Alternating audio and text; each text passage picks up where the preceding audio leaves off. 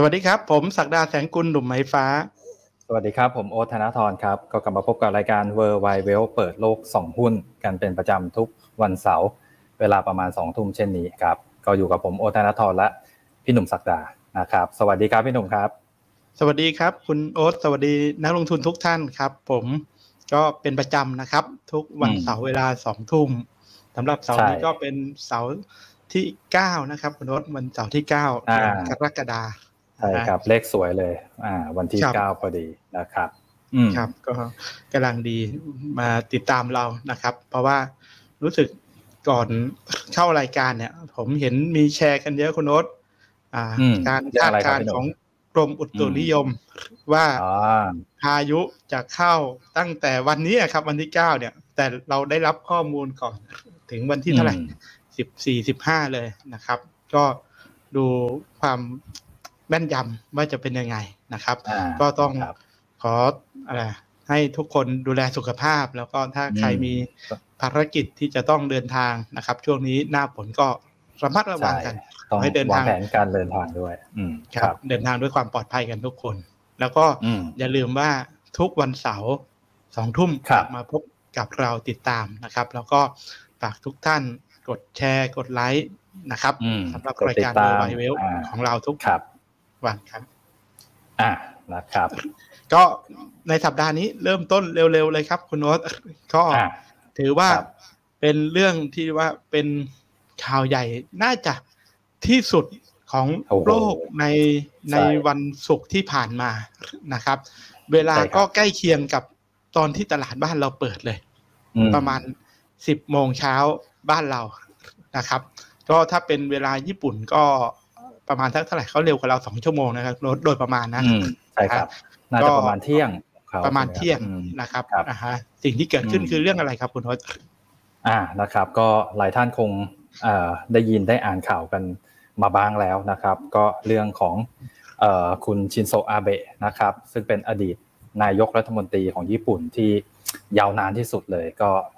ถูกลอบยิงนะครับ แล้วก็เสียชีวิตนะครับ อันนี้ก็ เป็นเรื่องที่ช็อกโลกมากครับ อย่างที่พี่หนุ่มแจ้งมาเลยนะครับครับ อืมก็โดยประวัติของคุณชินโซนะครับ ก็อันนี้ได้ข้อมูลจากตัว BBC นะครับ ในในรูปซ้ายเนี่ยก็จะสังเกตคุณว่าท่านเนี่ยเป็นอดีตนายกรัฐมนตรีนะครับนะฮะของอ่าญี่ปุ่นที่อยู่ในวาระต้องเรียกว่านานนะครับ ถึงแม้ว่าช่วงอาจจะมีอาจจะหลายช่วงหลายช่วง นะครับ แต่ก็ต้องพูดง่าย ๆ ว่าในช่วงตั้งแต่ปี 2006 มาเนี่ยจนถึง 2020 นะครับ ก่อนองโควิดนิดเดียวเองเนี่ยนะครับ ก็เป็นช่วงสมัยที่ท่านนายกอาเบะเนี่ยชินโซอาเบะเนี่ยดำรงตำแหน่งนะครับแล้วก็เกี่ยวข้องทั้งในเรื่องของการเมืองระหว่างประเทศ เกี่ยวกับเรื่องของเศรษฐกิจญี่ปุ่น นะครับ เพราะอย่าลืมว่าเศรษฐกิจญี่ปุ่นเองเนี่ยถึงแม้ว่าจะเป็นประเทศที่อยู่ในกลุ่มประเทศพัฒนาแล้ว แต่เศรษฐกิจของเขาเนี่ยก็เจอหลาย ๆ เรื่องคุณโอ๊ตนะครับในเรื่องของอการเติบโตเศรษฐกิจที่ชะลอตัวลงตัวเงินเฟ้อที่ต่ำต่ำนะครับหลาย ๆ เรื่องทั้งนะครับ ก็มีการผลักดันหรือต้องต้องพูดว่าการปูพื้นฐาน นะครับ ในรอบเป็นสิบสิบปีของ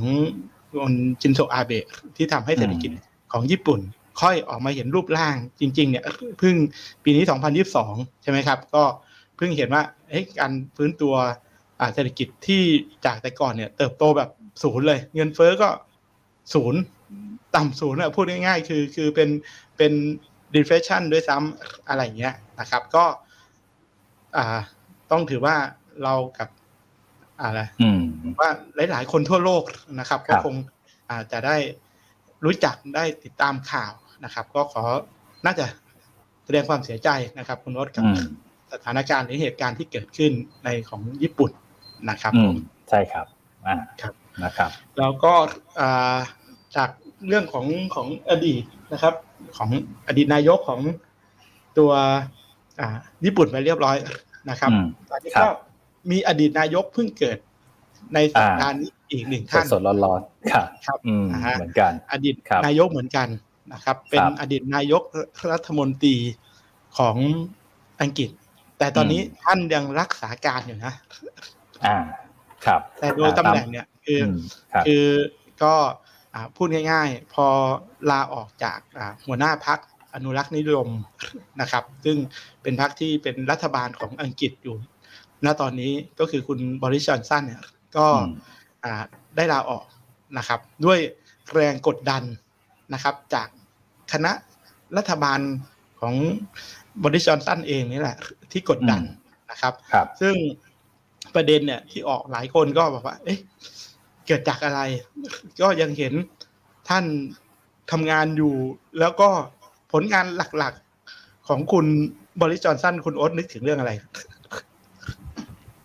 นึกถึงเรื่องอะไรเอออันนี้เรื่องใหญ่ของอังกฤษเลยเรื่อง Brexit หรือเปล่าครับพี่นกถูกต้องครับอ่าก็พอดีคุณคุณบริสจอนสันเนี่ย เข้ามาในประมาณปีหกหนึ่งหกหนึ่งหกสองประมาณนั้นนะครับผมเข้ามา ก็มาถึงตอนนี้ปีหกห้าก็กลางๆไม่น้อยจนเกินไป ไม่ยาวจนเกินไป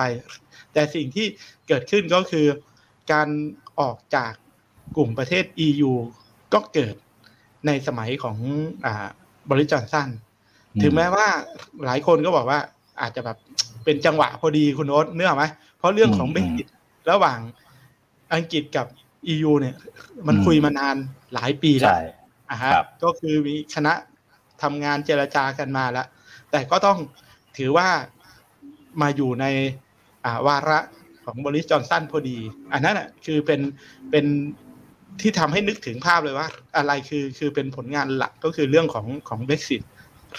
กับอีกเรื่องหนึ่ง ซึ่งอาจจะเกี่ยวข้องกับสถานการณ์ตรงนี้อยู่เหมือนกันอ่าก็คือเรื่องของการเมืองระหว่างประเทศ โดยเฉพาะในเรื่องสถานการณ์ระหว่างยูเครนกับรัสเซียนะครับ ถ้านักลงทุนจำได้ภาพที่ปรากฏต่อคนทั่วโลกภาพหนึ่งและทุกคนจำได้ดี ก็คือ ภาพที่คุณบริสจอนสันเนี่ย เดินคู่กับประธานาธิบดีของยูเครนในกรุงเคียฟครับนะครับ หลังจากที่เกิดอ่าสงครามยูเครนรัสเซียเนี่ย ได้สักสองหรือสามเดือน ต้องเรียกว่าเป็นผู้นำท่านแรก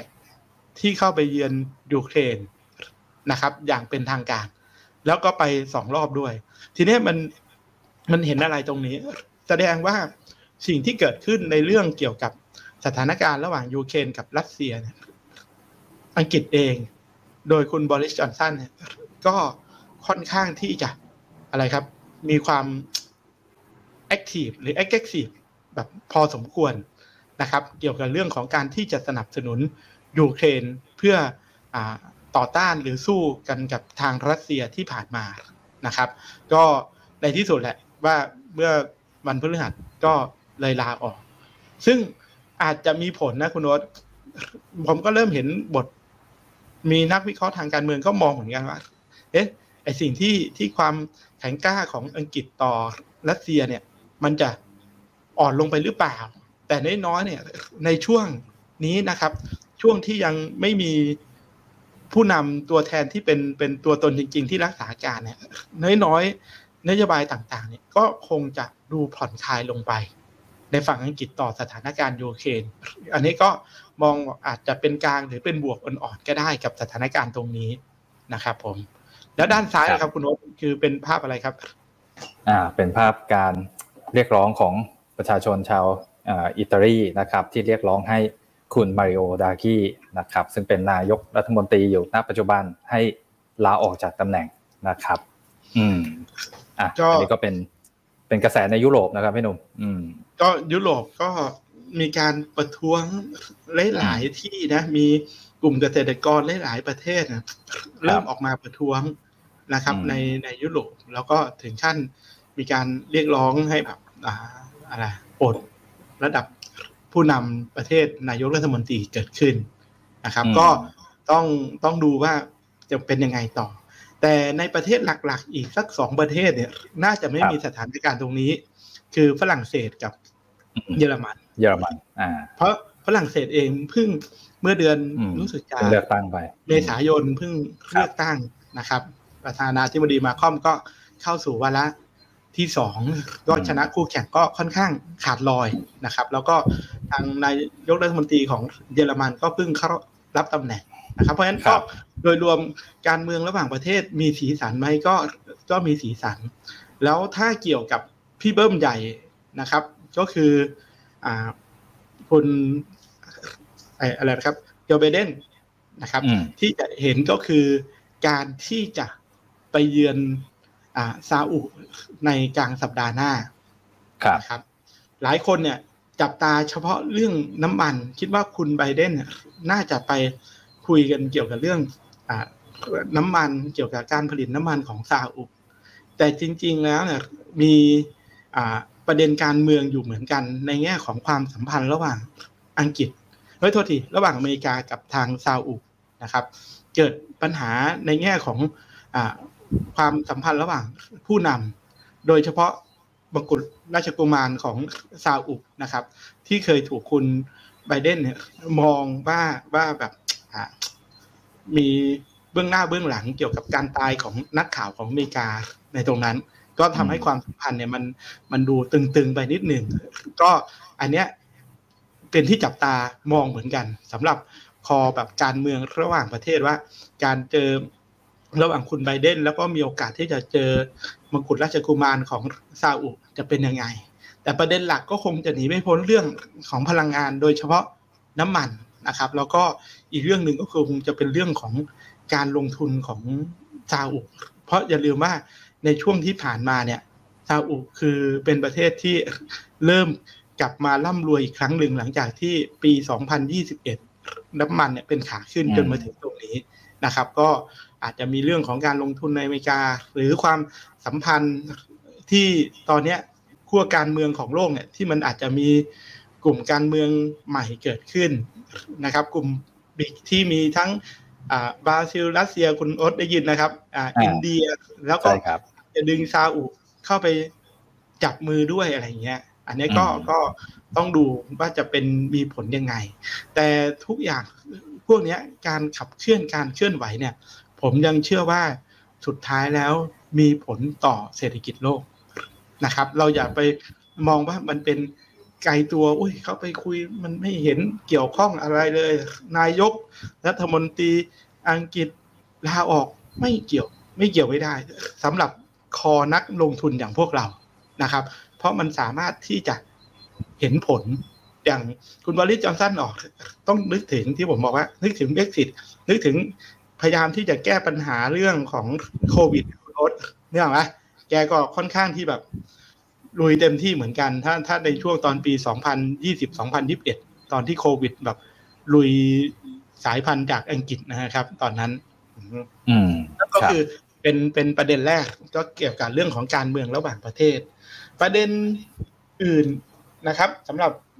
รายการเราในวันนี้ นอกนั้นก็คงจะต้องกลับมาเกี่ยวกับตัวเลขเศรษฐกิจอืมใช่ครับนะครับ ที่จะประกาศในคืนวันศุกร์ นะครับอืมประมาณสักสองทุ่มบ้านเรา ก็คือตัวเลขนอนฟาร์มเพโล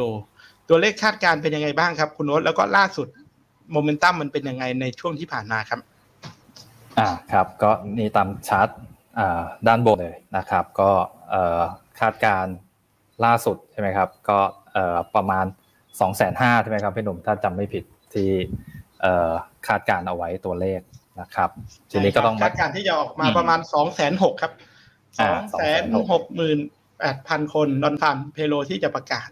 อ่า แต่จนะครับริงๆณเวลานี้ที่ออกอากาศเนี่ย เนี่ยทุกท่านน่าจะได้ทราบกันแล้วนะครับอ่าว่าใช่อคอรับกมาจริงๆเอ่อเท่าไหร่นะครับ แล้วก็แนวโน้มตามชาร์ตนี่เลยก็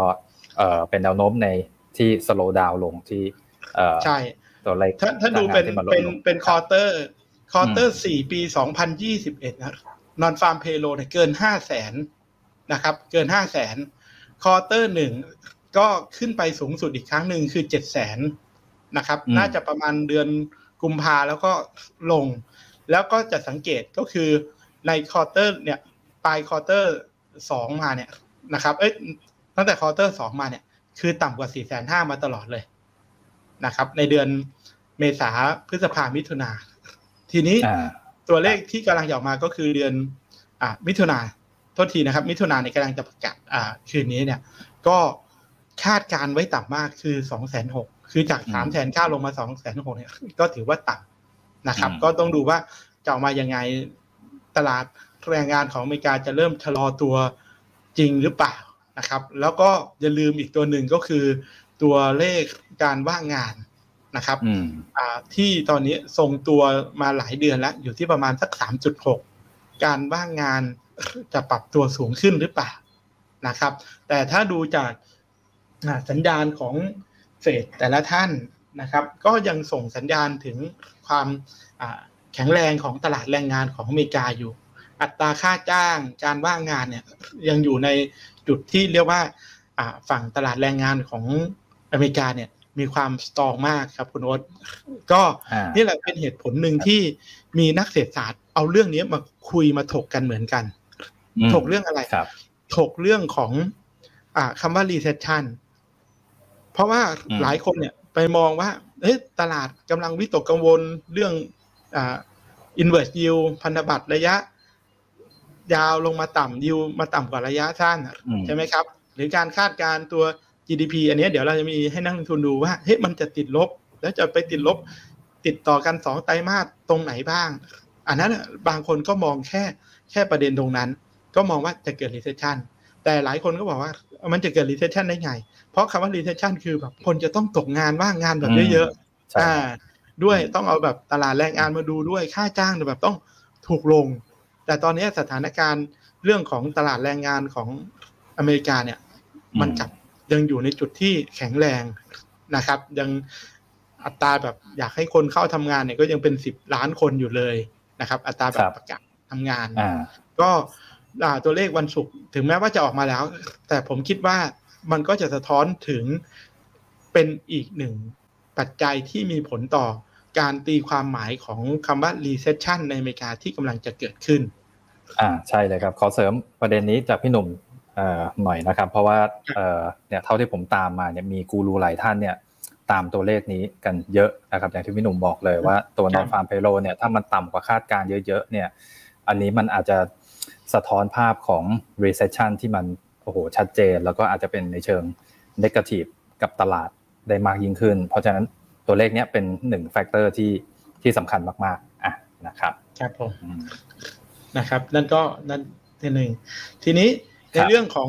ตัวเลขเศรษฐกิจที่สำคัญคือ GDP ที่มีการคาดการณ์อันเนี้ยอืมเราก็แตะมาบ่อยแล้ว แต่เผอิญว่าผมเห็นของตัว Goldman Sachs ที่ยังอืมคาดการครัณ์บหรือว่าดูโมเมนตัมนะครับ ถ้าเป็นรายไตรมาส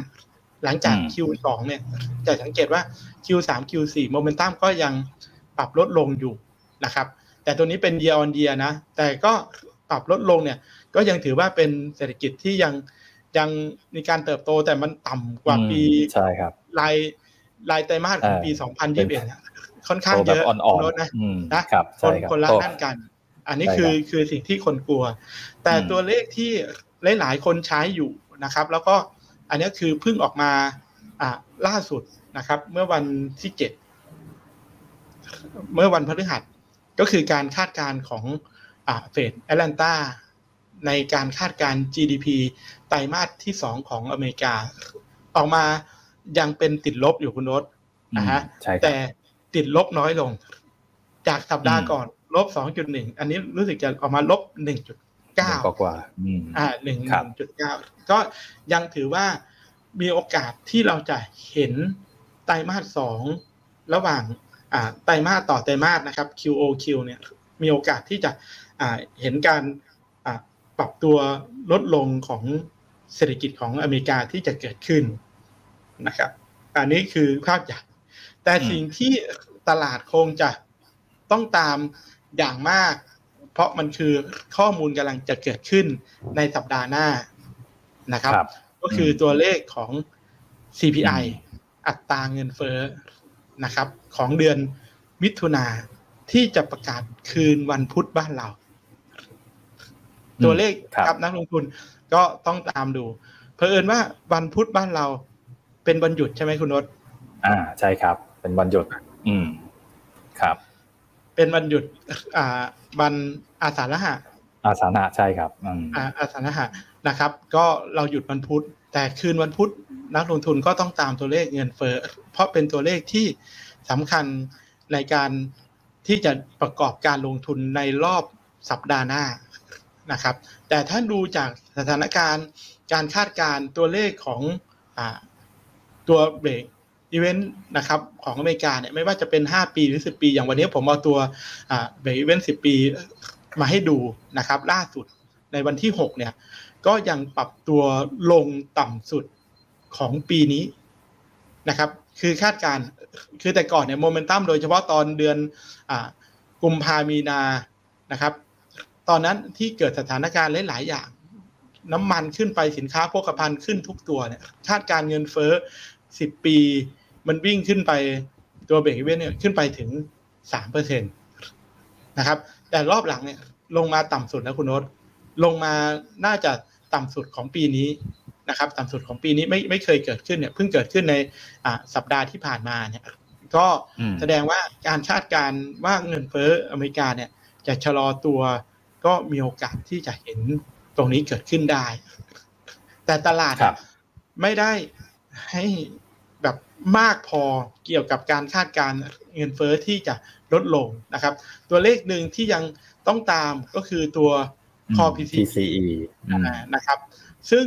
แม้ว่าของเดือนพฤษภาที่ประกาศไปเมื่อสองสัปดาห์ที่แล้วในเดือนมิถุนายนประกาศเดือนพฤษภาไปเนี่ย ออกมาก็เริ่มเห็นการคาดการที่ต่ำกว่าคาดรู้สึกจะ 0.1 อะไรอย่างเงี้ยนะครับ แต่โมเมนตัมมันยังไม่ลงชัดเจน นะครับ ยังไม่ลงชัดเจน โดยเฉพาะในแนวโน้มนะครับของตัว core PCE ที่เกิดขึ้นเนี่ย ถ้านักลงทุนดูภาพสีต่างๆนะครับ ตัวที่เป็นแกนหลักเนี่ยก็คือตัว energy นะครับที่อยู่ในตัว core PCE ที่เกิดขึ้นเนี่ย ซึ่งเราสังเกตว่าตั้งแต่ไตรมาสหนึ่งสองรวมถึงสามตอนนี้เนี่ยตัว Energy เนี่ยมันยังถูกยืนอยู่ใน ในสัดส่วนของตัว Core PCE ค่อนข้างเยอะอยู่นะครับ แล้วก็อีกตัวหนึ่งคืออะไรคุณนศอ่าสินค้าเกษตรสีเขียวนะครับสีเขียวเยอะ แต่เดี๋ยวเราจะมีภาพในเรื่องของสินค้าเกษตร commodity เนี่ย มาให้นักลงทุนดู เดี๋ยวท้ายๆนะครับ ก่อนที่จะเข้าหุ้นไทยเดี๋ยวผมจะมีราคาว่ามันเกิดอะไรกับสินค้าเกษตรบ้าง ซึ่งถ้าราคาสินค้าเกษตรแบบลงมาแรงๆนะครับ ตัวนี้ก็จะ หดตัวลงมาได้ หรือเราเห็นราคาน้ำมันที่เริ่มลงมา ตัวสีฟ้าก็จะหดตัวมาได้ แต่มันจะหดแบบเร็วๆแบบนี้ หรือยังไงเนี่ยนั่นคือสิ่งที่ต้องตามนะครับเพราะฉะนั้นนอกจากว่าในสัปดาห์หน้าตัว CPI ที่ออกมามันก็คือเป็นตัวเลขเงินเฟ้อโดยรวม แต่ตัวที่ทางเฟดใช้วัดก็คือตัว PCE นะครับยังต้องตามของเดือนมิถุนา ก็เดี๋ยวคงจะประกาศไปปลายเดือนนี้ครับคุณวดอืมครับแต่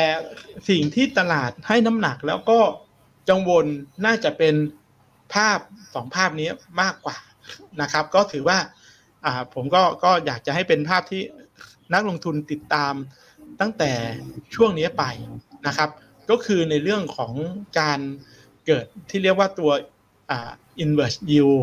ตัวด้านบนนี่คือ 10 ปีลบด้วย2ปี ตอนนี้ตัวอ่า10ปีลบด้วย2ปี อัตราผลตอบแทนมันลงมาติดลบนะครับ จะสังเกตว่ามันเคยเกิดขึ้นตอนปี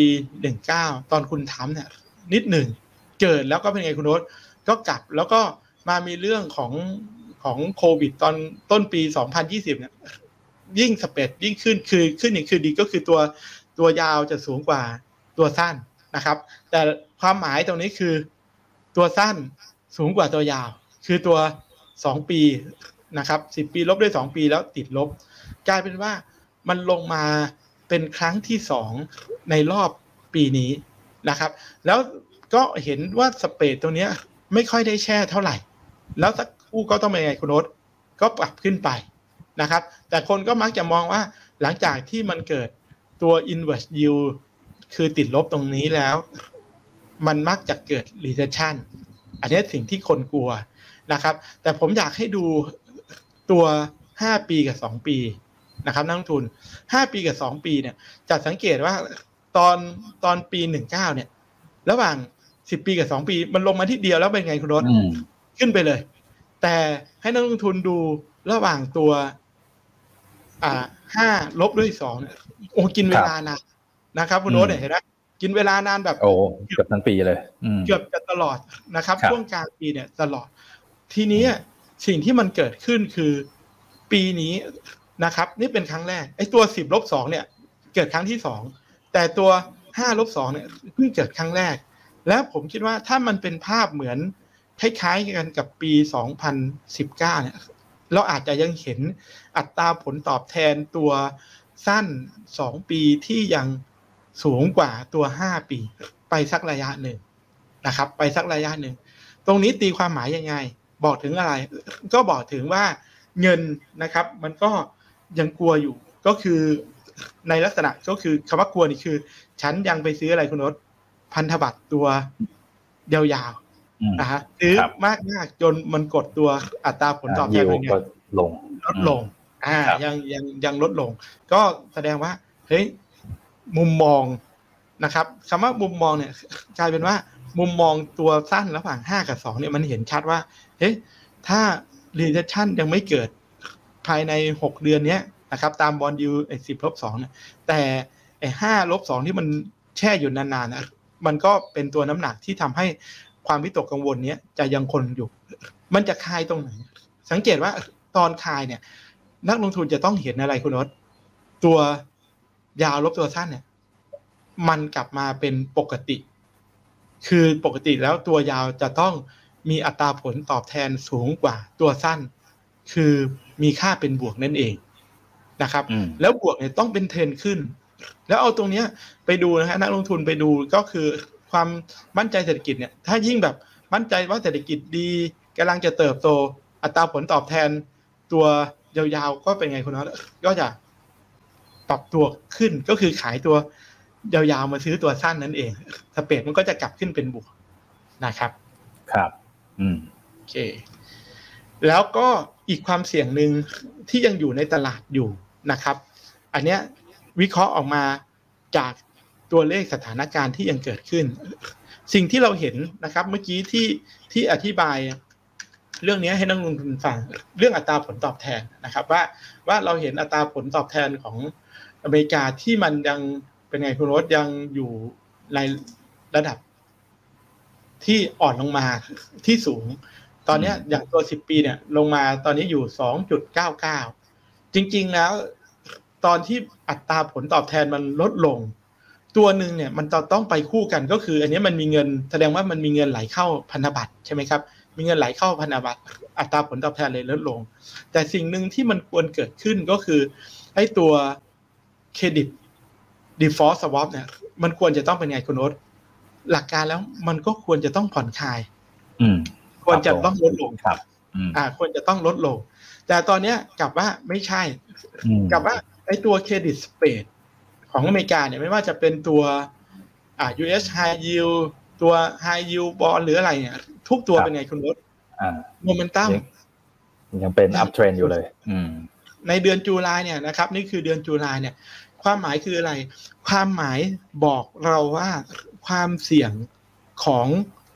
พวกอ่า default ของพวกไฮยิวของพวก corporate ต่าง ๆ เนี่ย ยังมียังสูงอยู่ไม่ได้ลดอืมยังสูงอยู่อืมใช่ไหมโอกาสใช่ครับ การเกิดผิดนัดชำระหนี่ยังมีอยู่นะครับอืมเราเห็นดิวลงนึกว่าเอ้ยดิวลงนี่คนเข้าไปซื้อมีความมั่นใจ เนี่ยมันมันหลักการจริงๆแล้วมันควรจะต้องแบบถ้าดิวลงดิวลงแล้วไอ้ตัวเครดิตเป็นไงลงด้วยเนี่ยเนี่ยแสดงว่าเฮ้ยคนเข้าไปซื้อด้วยด้วยฉันแบบปลอดภัยฉันได้เอาผลตอบแทน แต่ตอนเนี้ยมันยังเกิดข้อแตกต่างกันอยู่ระหว่างยิวที่ลงนะครับยิวที่ลงก็คือเนี่ยลง แต่ CDS Credit Default Swap เป็นไงคุณนศสูงขึ้นอืมเพราะฉะนั้น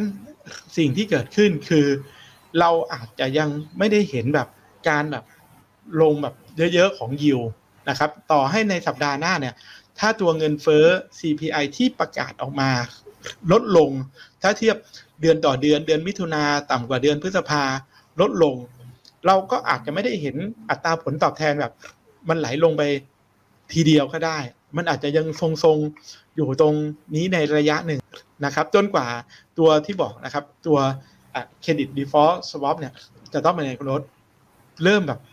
คลายวิตกกังวลบ้าง แต่ credit default swap เนี่ย มันจะถูกโยงไปอยู่กับอะไร จะถูกโยงไปกับคำว่า recession โยงไปยังไงโยงไปว่า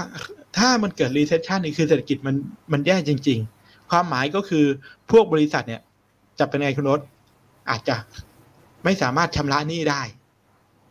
ใช่ไหมไม่สามารถชำระหนี้ไม่สามารถชำระดอกเบี้ยได้ เพราะฉะนั้นถ้ากลัวเรื่อง recession เนี่ย ตัวเครดิตสเปดเนี่ยจะเป็นตัวที่สะท้อนได้ดีคล้ายๆกันกับการเกิด inverse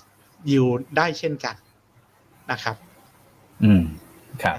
อันนี้ก็ก็อยากอธิบายให้นักลงทุนเห็นก็อยากเห็นก็ติดตามนะครับ ตัวเรื่องของของไอตัวเครดิตส เปดพวกเนี้ยก็มีอัปเดตอยู่เรื่อยๆนะครับผมกับเรื่องดิจิทัลติดตามในรายการเราได้ครับ ใช่ดิจิทัลอีกเรื่องหนึ่งอันเนี้ยถือว่าสำคัญนะครับ ก็คือการที่เศรษฐกิจจะติดลบสองหรือสามไตรมาสติดต่อกัน อันนี้เป็นภาพการประมาณของโนบุระนะครับเพิ่งออกมาเมื่อกลางสัปดาห์ที่ผ่านมา สิ่งที่เห็นก็คือว่า ถ้าดูจากโนบุระระหว่างไตรมาสสองไตรมาสสามสามยังไม่เกิดขึ้นนะคุณโอ๊ตใช่ไหมตอนนี้เราเพิ่งอยู่ในไตรมาสสามเนี่ยใช่ไหมครับไตรมาสหนึ่งไตรมาสสองถ้าตามคาดการณ์ของโนมูระเนี่ย ยังไม่มีประเทศไหนเลยนะครับ อเมริกายูโร UK ญี่ปุ่นเนี่ยเรียงตามประเทศนี้ ยังไม่เกิดที่จะมี recession แต่ถ้าไปดูไตรมาสสี่ปีนี้ไตรมาสหนึ่งปีหน้าสองพันยี่สิบสามแล้วก็ไตรมาสสอง ใช่ครับมีหลายประเทศเลยรายไตรมาสที่ติดลบสามไตรมาสเนี่ย ติดต่อกัน เอาพูดง่ายๆประเทศเศรษฐกิจหลักเนี่ย อเมริกา US ยุโรป UK เกิดขึ้นหมดเลย เนี่ยโนมูระเลยบอกว่า ปี 2023 คือเริ่มที่จะเห็นการเกิด recession ในกลุ่มประเทศเศรษฐกิจคือยุโรปกับอเมริกา แต่ในเอเชียมีบางประเทศเท่านั้นนะคุณโอ๊ต ส่วนใหญ่ในเอเชียไม่เกิด ดูพี่ใหญ่ก่อนจีน ไม่เกิดเลย รายไตรมาส1.6 0.9 1.4 หายห่วงนะครับฮ่องกงก็มีเสียวๆ แต่ต้องไปวัดไกลๆหน่อยกลางปี แต่ที่ลงแน่ๆ อีกประเทศหนึ่งแล้วลงเร็วคือเกาหลีใต้ เกาหลีใต้เกาหลีใต้เนี่ยไตรมาสสามจะติดลบ คือไตรมาสนี้จะติดลบ แล้วก็สี่ติดลบด้วยหนึ่งติดลบ เพราะฉะนั้นอาจจะเห็น การแบบ recession ในเกาหลีใต้นะครับ เกิดขึ้นได้ เราจึงเห็นดัชนีหุ้นเกาหลีใต้ เห็นค่าเงินวอนที่มันอ่อนค่าตลาดหุ้นยังถูกขายจากนักลงทุนต่างชาติอยู่ แล้วมาดูของเราเองเป็นไงครับคุณโนด์อ่าของไทยแลนด์ท้ายสุดเลยครับพี่หนุ่มอันนี้ก็ดูค่อนข้าง safe นะครับ ค่อนข้างปลอดภัย เพราะว่าก็ GDP เราก็ยังเป็นบวกได้ทั้งหมดเลยนะนะครับ ก็ตั้งแต่ ไม่มีไม่มีไรสองคิวไตรมาสต่อไตรมาสไม่มีติดลบเลยใช่ใช่ใช่ครับ แล้วที่จะดีให้ดูตรงนี้คุณโน้ตถ้าถ้าสถานการณ์หุ้นสองนี่ยังไม่ประกาศ ใช่ไหมก็จะดีนะถ้าถ้าเทียบกับกับตอนหนึ่งเนี่ยโตขึ้น แล้วสามก็ยังดีเนี่ยโมเมนตัมเนี่ยผมเพราะฉะนั้นผมผมยังมองว่า ถ้าดูแบบเศรษฐกิจภาพรวมของโดเมสติกของบ้านเราเนี่ยนี่เอา อ้างอิงจากของโนโวลักโกลบอลเนี่ยก็ยังถือว่าเศรษฐกิจไทย ถึงแม้ว่าเราจะเห็นแบบเนี้ยเห็นตัวเลขเงินเฟ้อที่สูงนะครับ เห็นหลายๆอย่างเนี่ยแต่น้อยๆเนี่ย ตัวเศรษฐกิจบ้านเราก็ยังไม่ถึงขั้นติดลบอืมใช่ครับ กลับมาที่ตลาดหุ้นบ้างคุณโน้ตนั่นคือเรื่องเศรษฐกิจว่ามันเป็นยังไงกังวลเรื่อง recession ยังเกิดขึ้น ทีนี้เอาเกี่ยวกับเรื่องของตลาดหุ้น ดัชนีดาวโจนส์ดัชนี S&P ดัชนี NASDAQ มันน่าจะเห็นการเก็งกำไรในการทิศทาง rebound ได้หรือเปล่านะครับ จะมี bear market rally ในสัปดาห์หน้าเพื่อรับเงินเฟ้อหรือเปล่านะครับ มันมีปัจจัยหรือตัวเลขอะไรที่น่าสนใจที่เราเอามาแชร์ให้นักลงทุนในสัปดาห์นี้ครับ ตัวแรกเลือกตัวแรกเลยคือตัวตัวไหนครับคุณรสมาดูตัว sentiment โหวตกัน อันนี้ก็เป็นการ โหวตของนักลงทุนเนี่ยครับว่าสถานการณ์ช่วงนี้เขามองเป็นยังไง ก็มีทั้ง bullish bearish แล้วก็เป็น neutral ก็เป็นแบบกลางๆนะครับครับมาดูในรอบล่าสุดก่อนครับพี่หนุ่มเมื่อวันที่ครับ6เดือน 7 เดือนกรกฎาที่ผ่านมาครับนี้เองนะเนี่ยครับเมื่อเมื่อสองวันที่แล้วนี่เลยครับอ่าใช่ครับก็เนี่ยครับสีเขียวเข้มเนี่ย19.4%ที่มองเป็น bullish หรือมองเป็นเอ่อเป็นแบบกระทิงเป็นเอ่อเป็นขาขึ้นนะครับ เอ่อต่ำมาก neutral นะเนี่ยยี่อืครับมนะครับ neutral เนี่ย27.8นะครับ แล้วก็ bearish ครับเนี่ยโอ้โหเกินครึ่งครับ52.8ครับทีนี้มาเปรียบเทียบกับรอบก่อนหน้าครับ เมื่อวันที่29เดือน6ก็เมื่อครับสัปดาห์ที่แล้วนู้นนะครับครับอ่าบูลิสอันเนี้ยน่าสนใจครับ22.8นั่นแสดงว่ารอบล่าสุดเนี่ยมองเป็นเป็นบวกเนี่ยลดลง ลดลงอ่าใช่หายไปนคบประมาณสามเปอร์เซ็นต์ อ่าอ่าฮะใช่ครับแต่อ่าทางฝั่งของ neutral นะครับ มองกลางๆเนี่ยเพิ่มขึ้นครับมาประมาณอ่า3%เพิ่มขึ้นเช่นเดียวกันครับอ่านะครับแล้วก็เป็น bearish เนี่ยอาจจะลดลงด้วยเหมือนกันไปเพิ่มในฝั่งของของ neutral เอานะคครัรับบเพราะไม่ใช่เนเธอร์ก็ลดลงคุณนนท์คือจากสามสิบเปอร์เซ็นต์อ่าใช่ใช่รอบที่แล้วเหลือยี่สิบเจ็ดโอเคอ่าโทษมองทีเป็นพอดีฝั่งสลับกันคืออ่าคือหนีหนีไปอยู่แบริดเยอะใช่ขึ้นใช่ครับใช่นะคครัรับบอ่าคือแบรนด์แต่เซจากหกเพิ่มไป46ห้าสิบสอง เป็นห้าสิบสองบอกว่าใช่ห้าสิบสองมาจากไหนเนี่ยมาจากคนที่บูลลิชกับคนที่เป็นเนวโทโดที่ทรออกมาใช่นะครับอ่าซึ่ก็งคือมองเป็นลบมากยิ่งขึ้นอืมเป็นลบใช่ครับ อันนี้คือคือความรู้สึกนะครับอืมของนักลงทุนอ่าทั่วทั้งอเมริกาที่มีการอ่าสำรวจ แต่อยากให้เทียบกันกับตัวค่ากลางย้อนหลังค่าเฉลี่ยอืมระยะยาวครับของเขาเนี่ยนะครับอืมจะสังเกตว่า แค่ดูสองตัวเลข คือตัวแบรนด์เนี่ยจะสังเกตว่าค่าเฉลี่ยคนแบรนด์ตลาดเนี่ยมันแค่สามสิบเปอร์เซ็นตอืมแต่เอาการสำรวจสี่ครั้งหลังสุดเนี่ย ตั้งแต่เมื่อกลางเดือนมิถุนาเนี่ยห้าสิบแปดเปอร์เซ็นคุณรถห้าสิบเก้าเปอร์เซ็นมตอนเนี้ยที่มันออกมาห้าสิบแปดห้าสิบเก้าเนี่ย เพราะว่าเงินเฟ้อมันสูงสุดสูงกว่าคาด เงินเฟ้อออกมาตอนกลางเดือนมิถุนาของเดือนพฤษภาเนี่ยสูงมาก คนแบบแบเยอะมาก แล้วก็ค่อยลดลงแล้วค่อยพิ่งกลับขึ้นมา แต่ดูค่าห้าสิบสองก็ยังสูงกว่า ค่าเฉลี่ยสามสิบค่อนข้างมากอยู่นะครับ ส่วนด้านซ้าย ค่าเฉลี่ยบูของตลาดก็ควรจะอยู่ประมาณสักสามสิบแปดเปอร์เซ็นตแต่จะสังเกตว่าการสำรวจสี่ครั้งหลังสุด โอ้โห แบบห่างกันกับค่าเฉลี่ยค่อนข้างเยอะ ผมเอาแค่ว่าให้คนมองเนี่ย กลับไปแตะแถวแถวๆเหนือยี่ห้าหรือสามสิบเนี่ย ตลาดก็คงจะดีกว่านี้แล้วนะครับอืมแต่ถ้าดูจากจากมุมมองของนักลงทุนทั่วไปเนี่ย ก็ยังถือว่าตลาดหุ้นยังมีปัจจัยความวิตกกังวลนะครับ ที่นักลงทุนแสดงออกมาว่าตอนเนี้ยโอ้แบบไม่ได้มองตลาดเป็นบูลลิชเท่าไหร่ มีแค่ไม่ถึง 20% 19%เท่านั้นที่มองตลาดเป็นบูลลิชอืม นะครับใช่แต่ครับตัวเลขหนึ่งที่มันเกี่ยวข้องเกี่ยวกับของการอะซื้อขายนะครับอาของตัวดัชนี NASDAQ เดี๋ยวผมจะเปิดของตัวดัชนี S&P ให้ดูด้วยก็คือ ดัชนีวัดความผันผวนหรือว่าตัววิกนะครับ ตัว volatile index ในตัว NASDAQ เนี่ยตอนนี้เราจะสังเกตว่าตัวค่าวิกอินเด็กก็มีทิศทางที่ปรับตัวสูงขึ้น แต่สิ่งที่มองก็คือว่าการปรับสูงขึ้นก็คือ ดัชนีหุ้น NASDAQ จะลง รอบนี้ดัชนี NASDAQ จากจุดสูงสุดลงมาประมาณ 35%คุณโน้ตนะครับอืมใกล้เคียงกับตอนเกิดโควิด ตอนปี 2020 ครับ แต่ตอนนั้นน่ะตลาดแพนิคมากตัววิกขึ้นทะลุไป 70-80 เลย แต่รอบนี้อืมวิกของตัว NASDAQ ก็ไม่เกินแบบ 40 ไปไกลๆเท่าไหร่นะครับ เฉลี่ยตอนนี้ก็ยังอยู่ประมาณสัก 3 20ไปปลายๆ30ต้นๆกำลังจะบอกอะไรนักลงทุน บอกว่า1ตัว VIX เอ้ยตัวดัชนีเนี่ยลงมาถึง35%แล้วมันจะมี rebound หรือเปล่า ถ้าจะ rebound จากจุด35%เนี่ย ตัวเส้นตัว VIX index จะต้องเป็นไงคุณโน้ตปรับลง คือหลุดอืมเส้น trend line ตรงเนี้ยลงมาครับ ซึ่งค่าเฉลี่ยตอนเนี้ยมันก็ยังอยู่ตรงเนี้ยแต่ผมเห็นที่เป็นสัญญาณที่เกี่ยวข้องกัน นี่คือของของหุ้น S&P แล้วก็เดี๋ยวให้ดูตัวอ่าดัชนีวิกของ S&P นะครับ ว่าเป็นยังไง คล้ายๆของของตัวอ่า NASDAQ หรือเปล่า นี่คือตัววิกอินเด็กนะครับ วันนี้อยู่ประมาณเท่าไหร่คุณรถยี่สิบหกนะครับอืมประมาณยี่สิบหกกว่าครับ ยังเป็นทิศทางลักษณะของ sideway up อยู่ แต่ถ้าแบบใช่ครับตี trend line คุณโน้ตตีตรงนี้ แล้วก็ผ่านมาถึงตรงเนี้ย ผมมองว่าตัว VIX index ของดัชนี S&P เนี่ยกำลังเลือกที่จะเลือกข้าง ถ้ามันลงมาต่ำกว่า 26 หรือเอาง่ายๆ ไปถึงเส้นค่าเฉลี่ย 200 วันน่ะ ที่ 25 เลยเนี่ย อันนั้นน่ะ เราจะเห็นการฟื้นตัวของดัชนีตัว S&P เนี่ยที่ดีขึ้น แต่ตอนนี้หุ้นอเมริกาเนี่ย US 500 ก็คือดัชนี S&P เนี่ยมันทำท่าจะเป็นไงกลับขึ้นมาได้นะครับ กลับขึ้นมาได้เนี่ย จุดแนวต้านสำคัญที่ผมดูอยู่ก็คือตรงแถว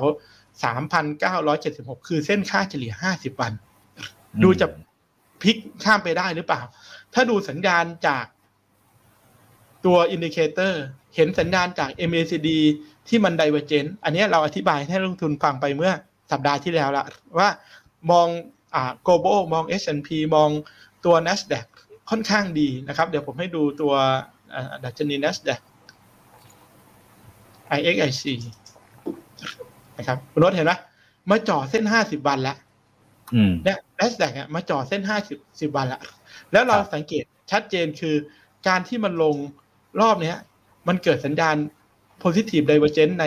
RSI แล้วก็ positive divergence ในตัว MACD ด้วยอืม เพราะฉะนั้นถ้าเราเห็นดัชนีมันข้ามตัวเส้น50วันขึ้นไปได้ ผมค่อนข้างที่จะมองว่าการ rebound จากจุด bottom ที่มันลงมา35%เนี่ยมีโอกาสที่จะเกิดขึ้น อย่างมีนัยสำคัญ แล้วเราก็จะเห็นตัว VIX ของอ่า NASDAQ เอง เราก็จะเห็นตัว VIX ของ S&P ลงไปต่ำ26 หรือลงไป 25 นะครับ ก็จะสร้าง sentiment ที่ดีต่อ global แต่ก็อย่าลืมว่าเราอาจจะแบบไม่ได้เด้งขึ้นเป็นสัดส่วนเท่ากันกับหุ้นในฝั่งอเมริกาเขาเท่าไหร่ เพราะอะไร เพราะว่าตลาดเขาลงมา 35%สำหรับตัว NASDAQ ตัว S&P ลงมาประมาณ 20กว่าเปอร์เซ็นต์แต่บ้านเราที่เราคุยกันลงประมาณสัก 6%ใช่ไหมคุณโน้ตจากจากใช่ครับจุดอืม year to date มันก็เลยทำให้ว่า การกลับ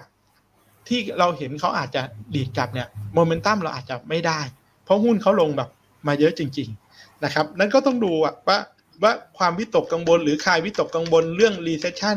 จะเกิดขึ้นหรือเปล่านะครับในฝั่งอเมริกา แต่น้อยๆเนี่ยถ้าดูเมื่อกี้โดยสรุป ถ้าดูนักลงทุนทั่วไปรายย่อย ยังวิตกกังวลยังมีความกลัวเรื่องของ recession อยู่นะครับ แล้วก็เรื่องของวิทที่ยัง สูงอยู่เรื่องของเครดิต default swap CDS ยังสูงอยู่ นั่นคือฝั่งของอเมริกา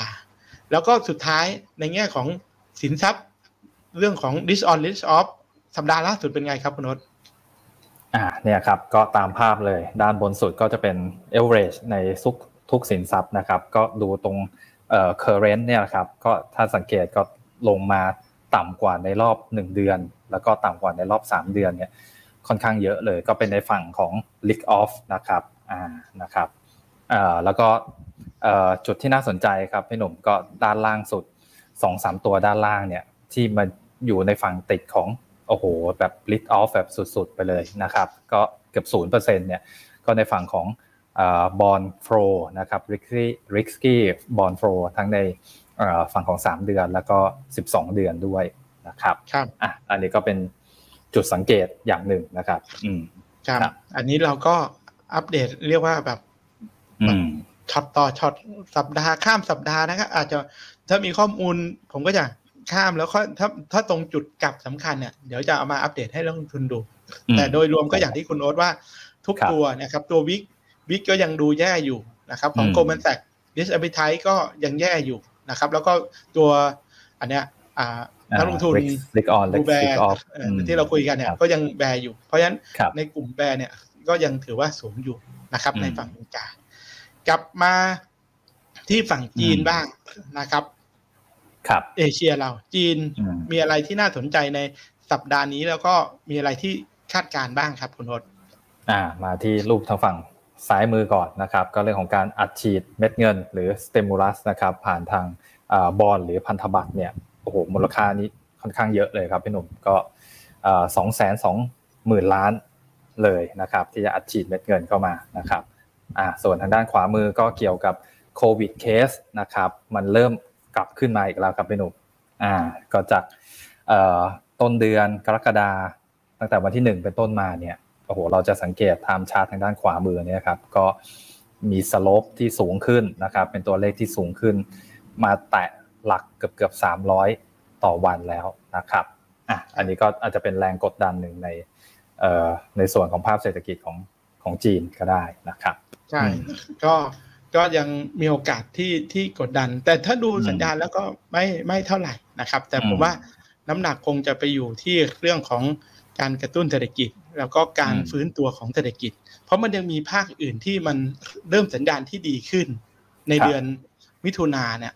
ทั้งอสังหาทั้งเกี่ยวกับพวก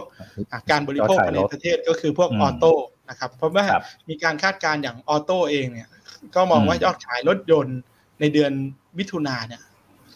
จะปรับตัวขึ้นมาถึงสามสิบสี่เปอร์เซ็นต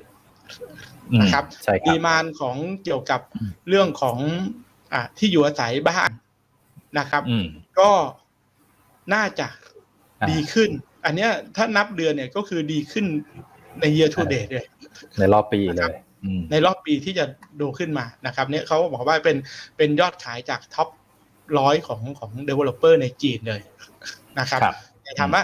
มันมันเหมือนพีคตอนปี 2020 หลังโควิดไหมต้นต้นปี 21ไหมก็ยังไม่เท่านะครับ แต่ให้ดูสัญญาณมันก็คิดว่าจุดต่ำสุดบอททอมในไตรมาสหนึ่งไตรมาสสองเนี่ย ในแง่ของภาคอสังหาริมทรัพย์ของจีนเนี่ยก็น่าจะผ่านพ้นไปได้แล้วนะครับก็ล่าสุดครับ ก็น่าสูงขึ้นอันนี้คือความสัมพันธ์ระหว่างเมื่อกี้หุ้นจีนอ่าที่เรากำลังจะดูกับหุ้นอเมริกา ความสัมพันธ์มันเป็นยังไงครับคุณนศอ่าความสัมพันธ์คือตั้งแต่ก่อนหน้านะครับ ประมาณช่วงเอ่อปี จริง ๆ ต้องบอกว่าตั้งแต่เอ่อเท่าไหร่ปีตั้งแต่ 2018 2020จนมาถึงตัวเอ่อ22เนี่ยครับก็มีความสอดคล้องกัน ก็หมายถึงว่า S&P 500 นะครับ กับ CSI 300 เนี่ยก็เคลื่อนไหวไปในทิศทางเดียวกัน หรือมี correlation ที่เป็นบวกก็คือไปในทางเดียวกันนะครับ ขึ้นก็ขึ้นด้วยกันลงก็ลงด้วยกันอ่านะครับ แต่ถ้ามาสังเกตตั้งแต่ช่วงน่าจะเป็น เดือน 2 เดือนหลังหรือตอนต้นปีใช่ไหมครับพี่หนุ่มที่มีการขัดเริ่มขัดแย้งกันแล้วนะครับอ่าก็คือทางเอ่อ S&P กับ CSI 300เนี่ยมันมันสวนทางกันนะครับครับก็คือถ้าดูจริง ๆ มันขัดแย้งกันตั้งแต่กุมภาพันธ์ปีที่แล้ว ที่กุมภาพันธ์ปีที่แล้วเนี่ยอ่า เป็นพีคสุดของหุ้นฝั่งจีน หุ้นเทคหุ้นทุกตัวในจีนเนี่ยปรับตัวลง แล้วก็มาช่วงปลายปี 2021 เรื่องของภาคอสังหาริมทรัพย์ในจีนก็ทำให้หุ้นจีนยังลงไปอยู่แบบโลอยู่นะครับ แล้วก็แต่จะสังเกตว่าจุดพีคของหุ้นฝั่งอเมริกา ดัชนี NASDAQ ดัชนี S&P ก็พีคอยู่ประมาณช่วงไตรมาส 4 ของปีที่แล้วปี 2021 มันก็เลยเกิดไอ้ไอ้ค่าที่มันมันความสัมพันธ์กันเริ่มจากสวนทางกัน แล้วก็เห็นชัดเนี่ยที่บอกว่า ไปคนละข้างเลย คือปกติแล้วตลาดหุ้นไปในทางเดียวกัน แล้วโดยเฉพาะตอนเรื่องมีเทรดวอลสงครามการค้าเรื่องโควิดเนี่ยไปในทางเดียวกัน คือเขียวนี่คือขึ้นขึ้นด้วยกันนะคุณโอ๊ตลงลงด้วยกัน ระหว่างหุ้นตัวอ่า S&P 500กับตัว CSI 300ของจีน แต่ตอนนี้สองดัชนีเนี่ยมันอาเทรดแบบแบบฝั่งตรงกันข้ามกัน เพราะฉะนั้น อีกสิ่งหนึ่งที่เราจะเห็นถ้ายังความสัมพันธ์เป็นแบบนี้ก็คือว่า ไม่ใช่ว่ามุมมองว่าเห็นหุ้น NASDAQ ดาวโจนส์หรือ S&P เด้งขึ้น แล้วว่าไอ้หุ้นจีนจะต้องขึ้นไปด้วยถ้าแต่ก่อนเนี่ย relation ก็ควรจะต้องไปในทางเดียวกัน แต่ตอนนี้เม็ดเงินเหมือนเหมือนมันโยกมันเหมือนมีการโรเตทกันอยู่เหมือนกันครับผม อืมครับแล้วก็หน้าสุดของหุ้นจีน ก็มีการคาดการณ์อันนี้อาจจะเป็น House ในเอเชียด้วยกันก็คือ DBS ครับ DBS ก็มีการคาดการณ์ตัวดัชนีห่างเสงน่าจะไปที่สองหมื่นสามพันแปดร้อยในสิ้นปีนี้ ครับ มันน่าสนใจตรงไหนคุณโน้ตตรงนี้คือห่างเสียงมีอัพไซด์ไหมครับ อืมนะครับสองหมื่นสามพันใช่ไหมครับ ตอนนี้มันอยู่อืมสองหมื่นอะไรคุณนศสองหมื่นหนึ่งอ่า ก็มีอัพไซด์ อืมอัพไซด์เนี่ยถึงสิบเปอร์เซ็นต์อืผมมองเนี่ยเนี่ยสองสองสองหมื่นสามพันแปดร้อยเนี่ยคือทะลุเส้นสองร้อยวันขึ้นไป เพราะฉะนั้นเนี่ย ถ้ามองแล้วเนี่ย ดูแล้วหุ้นจีนเนี่ย ถึงแม้ว่าจะปรับตัวขึ้นมาจากจุดต่ำสุด นี่คือหุ้นหนังเสงปรับขึ้นมาแล้วไหมปรับขึ้นมาแล้ว แต่ก็ยังมีโอกาสที่จะเห็นเอาโอกาสที่อะไรคุณโนตปรับตัวขึ้นได้อีกอยู่นะครับ แต่ตัวดัชนีในตัวเซี่ยงไฮ้อาจจะนิดหนึ่งที่ขึ้นมาตลอดคุณโนตนะครับ ขึ้นมาตลอดตั้งแต่เดือนพฤษภาอาจจะมีการพักฐานระยะสั้นเล็ก ๆ เพราะมันชนเส้นค่าเฉลี่ย 200 วันพอดีนะครับอืมชนชนแล้วก็อาจจะมีย่อนิดหน่อย สัญญาณ MACD เนี่ยมีตัดเซลล์ก็ย่อลงมานะครับ RSI ก็เกิด overbought ก็กำลังย่อ เพราะฉะนั้นในหุ้นฝั่งจีนในสัปดาห์สองสัปดาห์เนี่ยผมมองว่าอาจจะเห็นการออกข้างหรือการปรับตัวลดลงได้นะครับ ถึงแม้ว่าโมเมนตัมเศรษฐกิจจะดีตัวเลขหลาย ๆ ตัวยังดี แต่วิตกกังวลเนี่ยผมคิดว่าก็เลยอาจว่าเฮ้ยมันยังกลัวเรื่องของสถานการณ์โควิดอยู่หรือเปล่านะครับ ถ้าเอาเทคนิคมาประกอบกับกับข้อมูลที่มีอยู่ที่เราเห็นอยู่ตอนนี้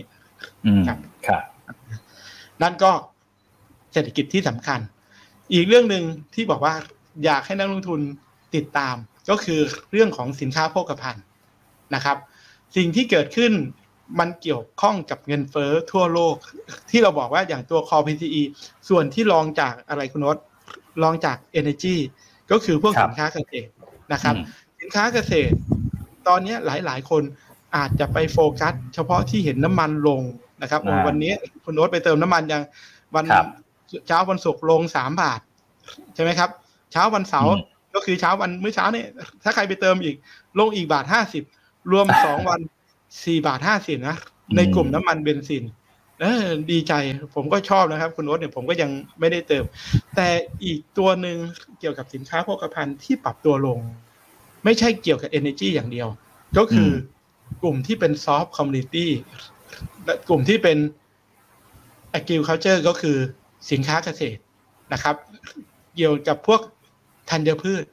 อืมปรับตัวโดยรวมเฉลี่ยเนี่ย agriculture ลงเท่าไหร่คุณโน้ตสิบหกสิบเจ็ดเปอร์เซ็นต์อืมนะครับเยอะเลยตัวอ่ากลุ่มพวกธัญพืชลงเกือบยี่สิบเปอร์เซ็นต์นะครับ ก็เฉลี่ยลงแบบเยอะมาก แต่ที่ใกล้เคียงกับเราตรงนี้คุณโน้ตใกล้กับบ้านเราแล้วก็ผู้ฟังรายการชมรายการเราหลายหลายคน ก็อาจจะมีชาวใต้อยู่ด้วย ก็คืออะไรคุณโน้ตมาเลเซียปาล์มออยล์น้ำมันปาล์มมาเลเซียครับลงในเดือนนี้นะครับ แค่จุลายเนี่ยเจ็ดแปดวันที่ผ่านมาเนี่ยลงสามสิบเปอร์เซ็นต์กว่าอืมนะครับ ชาวสวนปาล์มเนี่ยต้องตกใจ เพราะว่าเกิดอะไรขึ้น เพราะเนี่ยมันคือวัฏจักรที่เกิดขึ้นกับตัว soft commodity ที่เกิดขึ้นทั่วโลก ตัวอื่นก็ลงนะครับอ่าไล่ข้างบนที่เริ่มแบบ ลงน้อยหน่อยกาแฟเนี่ย ลงไม่ค่อยเยอะใช่ไหมครับคุณโน้ตครับอ่าอืมอ่าโกอาโก้เมริกาเนี่ยนะครับโกโก้พวกเนี้ยน้ำตาลก็ยังอยู่ตัวเดียว แต่พวกถั่วเหลืองพวกข้าวโพดพวกอะไรเงี้ย ก็เริ่มลงเยอะนะครับ สิ่งที่ลงอะไรที่ได้ประโยชน์เสียประโยชน์ หุ้นที่เกี่ยวกับพวกอ่าเอาถ้าถ้าเอาหุ้นบ้านเราเลย หุ้นที่เกี่ยวทำพวกน้ำมันปาล์มแต่ก่อนเป็นดาวเด่น ตอนนี้ก็ต้องบอกว่าเป็นไงคุณโนตก็ต้องแย่ แสดงว่าอืมราคาลงนี่แสดงว่าดีมานมันลดลงครับนะครับดีมานลดลง ความต้องการลดลงราคาเลยลง พวกเนี้ยถ้าลิงก์โดยตรงเนี่ยก็จะไม่ดีนะครับหุ้นอะไรที่เกี่ยวกับเป็นผู้ผลิตปาล์มอืมพวกที่อ่าทำเกี่ยวกับพวก เอาเอาพวกธัญพืชเนี่ย มาทำพวกอาหารสัตว์ เอาข้าวโพดมาทำอาหารสัตว์ อย่างเอาผมยกตัวอย่างเลยอย่าง CPF อย่างเงี้ยอืมจะได้ประโยชน์ในระยะกลางจากตรงนี้ไป เพราะแต่ก่อนเนี่ย ราคาต้นทุนอาหารสัตว์จากอ่าพวกจะสูงข้าวโพดอืมตัวเหลือง มันครับปรับตัวสูงขึ้น เนื่องจากดีมานมันสูงขึ้น ก็พูดง่ายๆ มาจิ้นแทบไม่เหลือ ขายอาหารสัตว์นะครับแต่ขายแพงก็คนที่จะเอาไปเลี้ยงสัตว์ก็ไม่ซื้อก็ลำบาก แต่หลังจากนี้ไปเนี่ย เราเริ่มเห็นการปรับตัวลดลงแบบ เร็วครับๆนะครับ ก็น่าจะดีนะครับ หรือหุ้นเกี่ยวกับพวกน้ำมันต่างๆนะครับ น้ำมันถั่วเหลืองน้ำมันปาล์มแต่ต้องเป็นผู้ผลิตน้ำมันนะอย่างอย่าง TVO อย่างเงี้ยก็จะมีขาที่ที่มีต้นทุนที่ลดลง แต่เขาแต่ก่อนเนี่ยเขาเจอปัญหาต้นทุนที่มันสูงขึ้น สังเกตว่าหุ้น TVO ก็เลยไม่ไปไหนนะครับ แต่พวกนี้ยังต้องมีรอบไซเคิลยังต้องมีรอบของสินค้า คงคลังยังต้องมีเรื่องของ Inventory อยู่ มันไม่ใช่ว่าพอลงปุ๊บเห็นผลทันทีนะครับ อย่าง CPF ก็ไม่ใช่ว่า พอราคาข้าวโพดราคากากถั่วเหลืองลง แล้วก็จะเห็นผลทันทีนะครับ ยังต้องมี loop ของระยะเวลาอยู่ แต่สิ่งหนึ่งที่เห็นก็คือว่าการปรับตัวลงของพวก soft commodity เนี่ย มันก็น่าจะเป็นตัวหนึ่งที่ทำให้ราคาสินค้าด้านอาหาร ด้านธัญพืช ทั่วโลกเนี่ยปรับลดลง ก็จะทำให้กดดันเรื่องตัวเลขเงินเฟ้อในหมวดอาหารปรับตัวลดลงได้ ก็ไปสอดคล้องกับอีกหมวดหนึ่งก็คือกลุ่มพลังงานที่น่าจะปรับตัวลดลงเช่นเดียวกันครับผม อืมครับนักลงทุนก็จะเห็นภาพ นี่เป็นเรื่องของคอมมูนิตี้ที่บลทายในช่วงที่ผ่านมาของปีนี้ก็น่าจะลงเป็นอันดับสามนะครับคุณโน้ต ใช่ครับ ในรอบเก้าสิบปีเลยครับถือว่าลงแรงมากนะครับความผันผวนสูงจริงครับผันผวนมากในแง่ของของตัวตลาดสินค้าโภคภัณฑ์ ถ้าเขามองก็มองทั้งสามส่วนคือพลังงาน แล้วก็ material แล้วก็ soft commodity ก็คือสินค้าเกษตรช่วงนี้ยังลงทั้งหมดลงเกิดจากอะไรหนึ่งกลัวเรื่อง recession กลัวความต้องการลดลง จับลงอีกตัวหนึ่งคือ ตัวค่าเงิน dollar index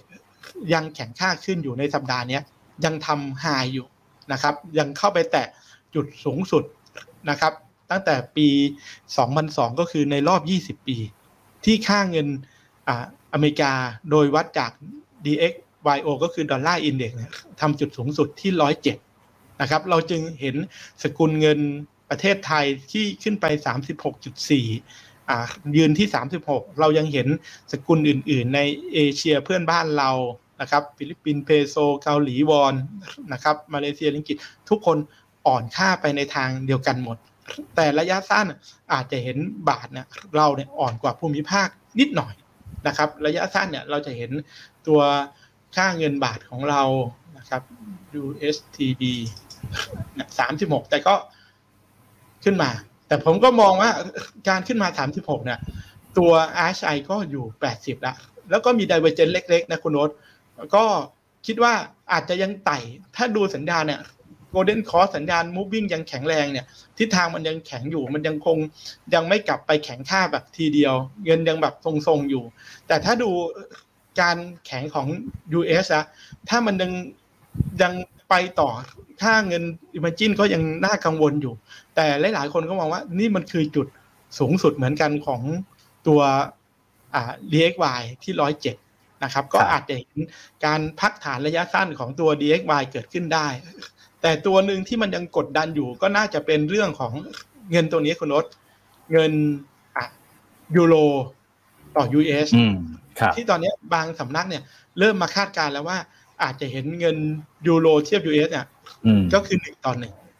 นะครับ หนึ่งยูโรต่อหนึ่ง US ก็ถามว่าไม่ได้เกิดขึ้นนานแค่ไหน ก็ตั้งแต่ตรงประมาณนี้คุณรถตั้งแต่ประมาณ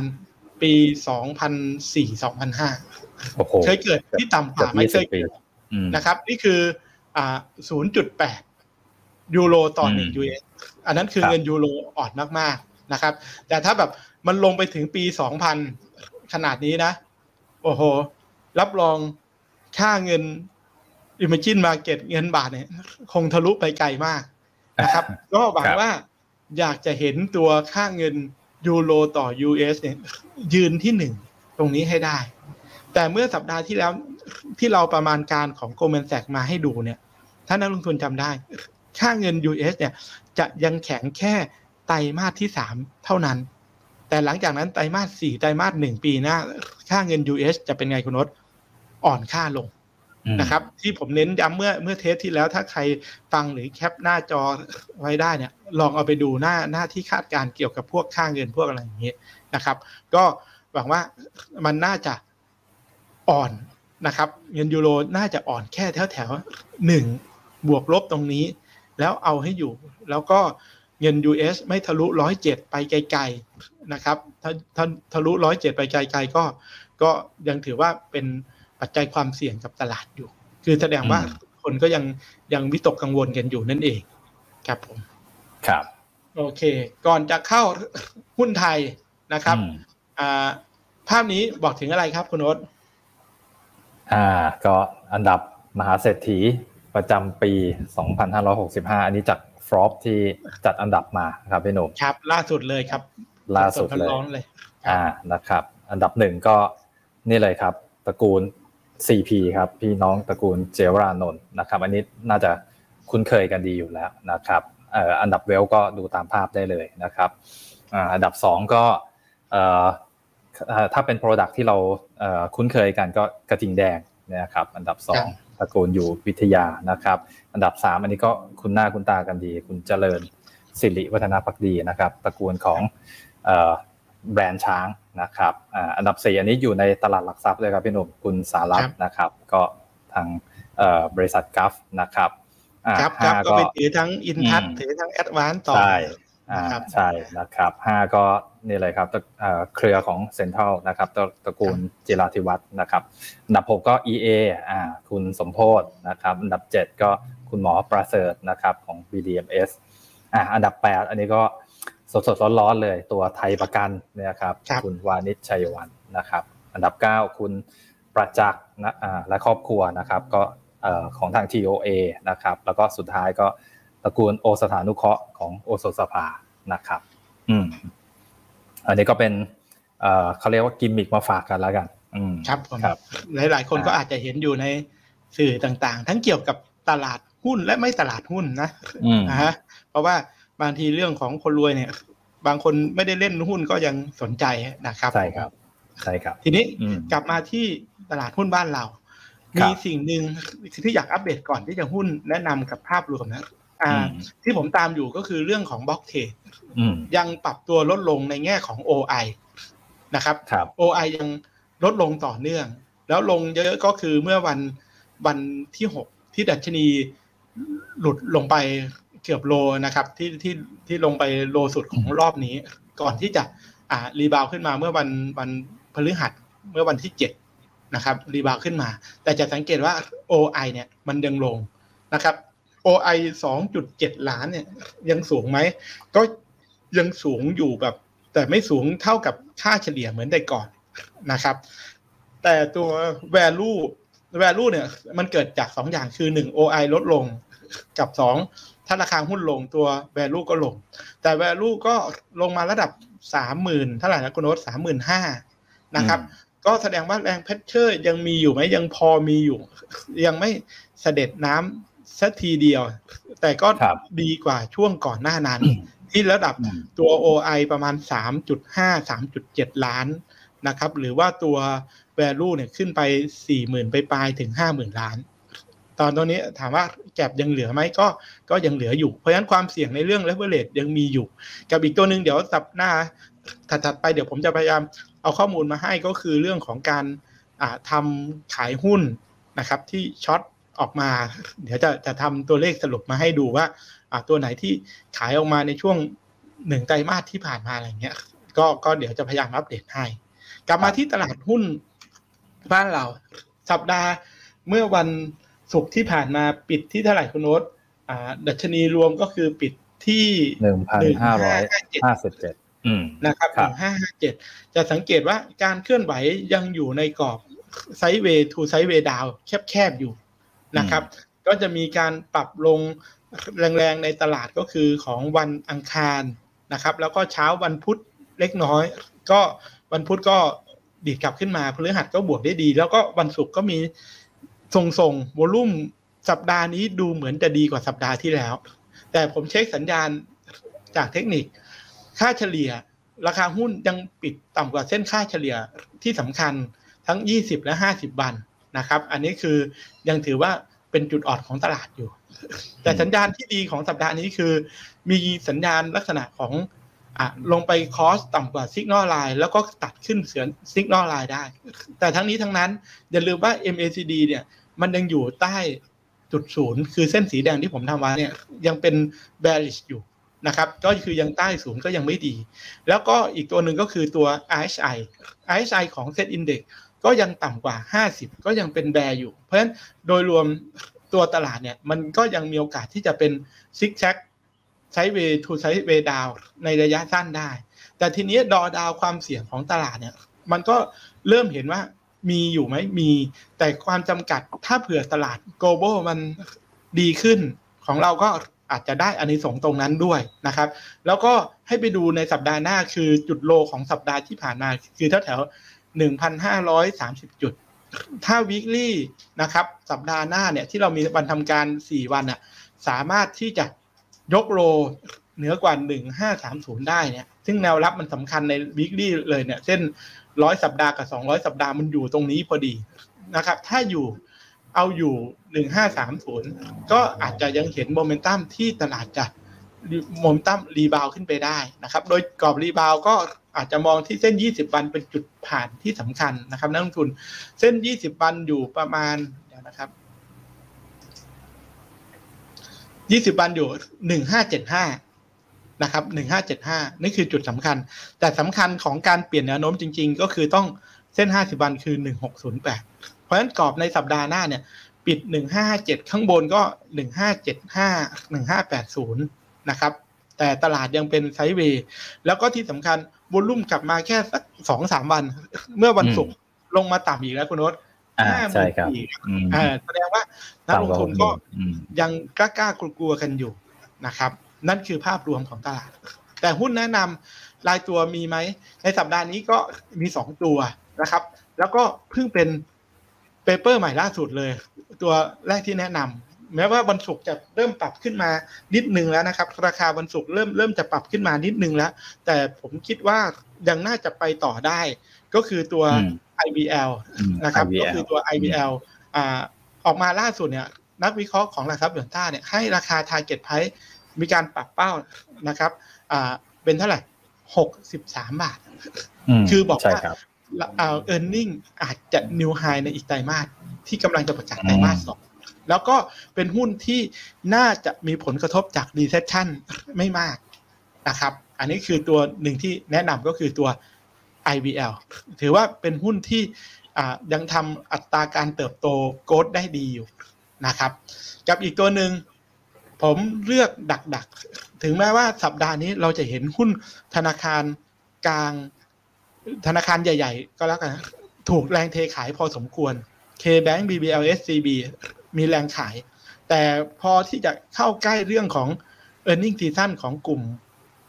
ธนาคารแล้วก็เลยเลือก ตัวเกียรตินาคินพัทระเข้ามา เพราะเกียรตินาคินเขามีทั้งขาด้านสินเชื่อ แล้วก็มีธุรกิจหลักทรัพย์เป็นตัวหลักด้วยอืมนะครับใช่ครับราคา t a r g e t ของอ่า KKP ของหลักทรัพย์เดือนต้าให้ไว้ที่อ่า81 บาทนะครับผมผมดูตัวแรกก่อนก็คือตัว IVL นะครับ สัญญาณเทคนิค มันแนวรับตรงเส้นค่าเฉลี่ย 200 วันพอดี ราคาปรับลงมาจาก จุดไฮ52 บาทลงมา 46 ตอนนี้คิดว่าน่าจะเริ่มยืนขึ้นได้ แล้วก็เป็นจุดที่มาคอซื้อตรงที่ราคาไม่ได้สูงเกินไปคุณโน้ตนะครับ ก็มองว่าแอเรียแนวรับคือตรงต่ำกว่า 46 ลงมาถึง 45 บาทสำหรับตัว IVL เป้าหมายระยะสั้นจุดเปลี่ยนจริงๆ ก็ให้ดูเส้น 50 วันคือ 47.50 ผ่าน 50 วันได้เนี่ย หุ้นถึงจะเรียกว่าเป็นการเปลี่ยนแนวโน้มมีทิศทางที่ดีนะครับ แต่ก็ลุ้นว่ามีโอกาส แล้วก็ถ้ายืน 47.50 ได้ก็ลงไปเทสไฮต้นๆ แถว 50 บาทต้นๆ ได้ กับอีกตัวหนึ่งก็คือตัว KKP KKP นะครับ ราคาปรับลงแต่การลงในช่วงสัปดาห์ที่ผ่านมาเนี่ย ลงไม่เยอะเหมือนกับหุ้นใหญ่นะครับอ่าแล้วก็ ราคาเนี่ยลงมาจากไฮที่ 76 ตรงนี้ลงมา 62 นะครับ ลงมาพอสมควร สัญญาณในระยะสั้นตัว HI ก็แช่อยู่ใต้ระดับ 30โอเวอร์โซมาระดับหนึ่ง ก็เป็นการเก็งกำไรระยะสั้นนะครับ ก็คือแนวรับแถวแถว60 ต้นต้น61 62 เพื่อไปขายถ้า65 66 บาท หลังจากที่มีประกาศ e a r n i n g ครับผมก็ของผมมี 2 ตัวครับ คุณนศแนะนำสัปดาห์นี้ อ่าครับนั้นไปดูตัว PE band กับ price to book value band ในหยวนต้าเนวีกันต่อนะครับ แต่ก่อนอื่นนะครับ ต้องขอประชาสัมพันธ์ก่อนครับพี่นุ่มว่าตอนนี้เนี่ยหยวนต้าเนวีมีให้เปิดใช้งานอ่าสำหรับลูกค้านะครับ ตัวฟีเจอร์ใหม่นะครับ คือตัว alert ทั้ง 11 แบบนั่นเอง ซึ่งมันเหมาะกับสถานการณ์ในช่วงปัจจุบันให้เปรียบเสมือนมี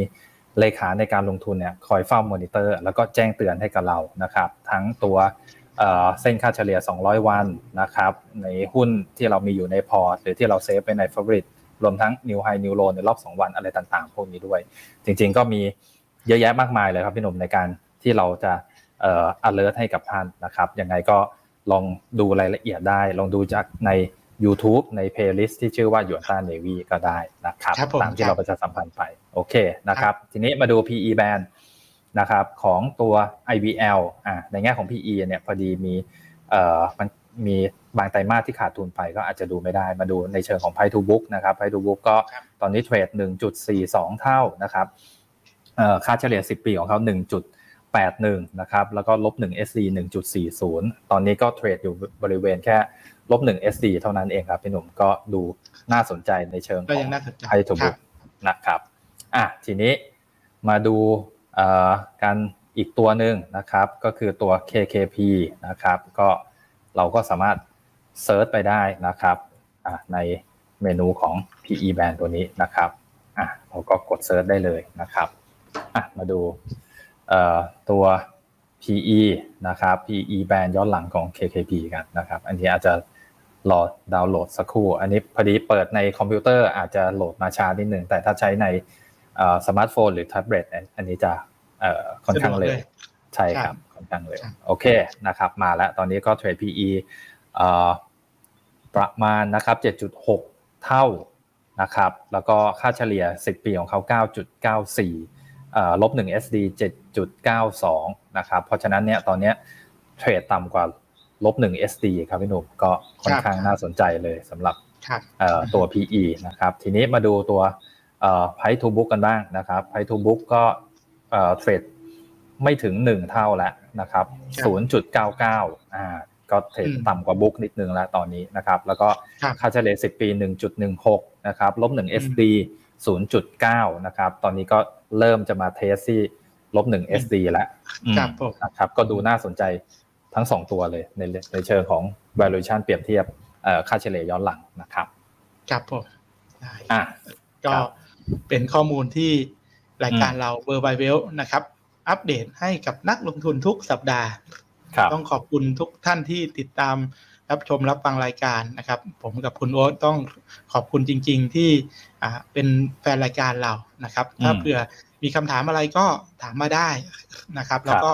ฝากกดไลค์กดแชร์ แล้วก็มาพบกับเราทุกวันเสาร์เวลาสองทุ่มนะครับ ก็หวังว่าจะมีข้อมูลดีๆ มาอัปเดตให้นักลงทุนเป็นประจำ สำหรับสัปดาห์นี้ผมกับคุณโอ๊ตต้องขอบคุณทุกท่าน แล้วก็กลับคำว่าสวัสดีครับ สวัสดีครับ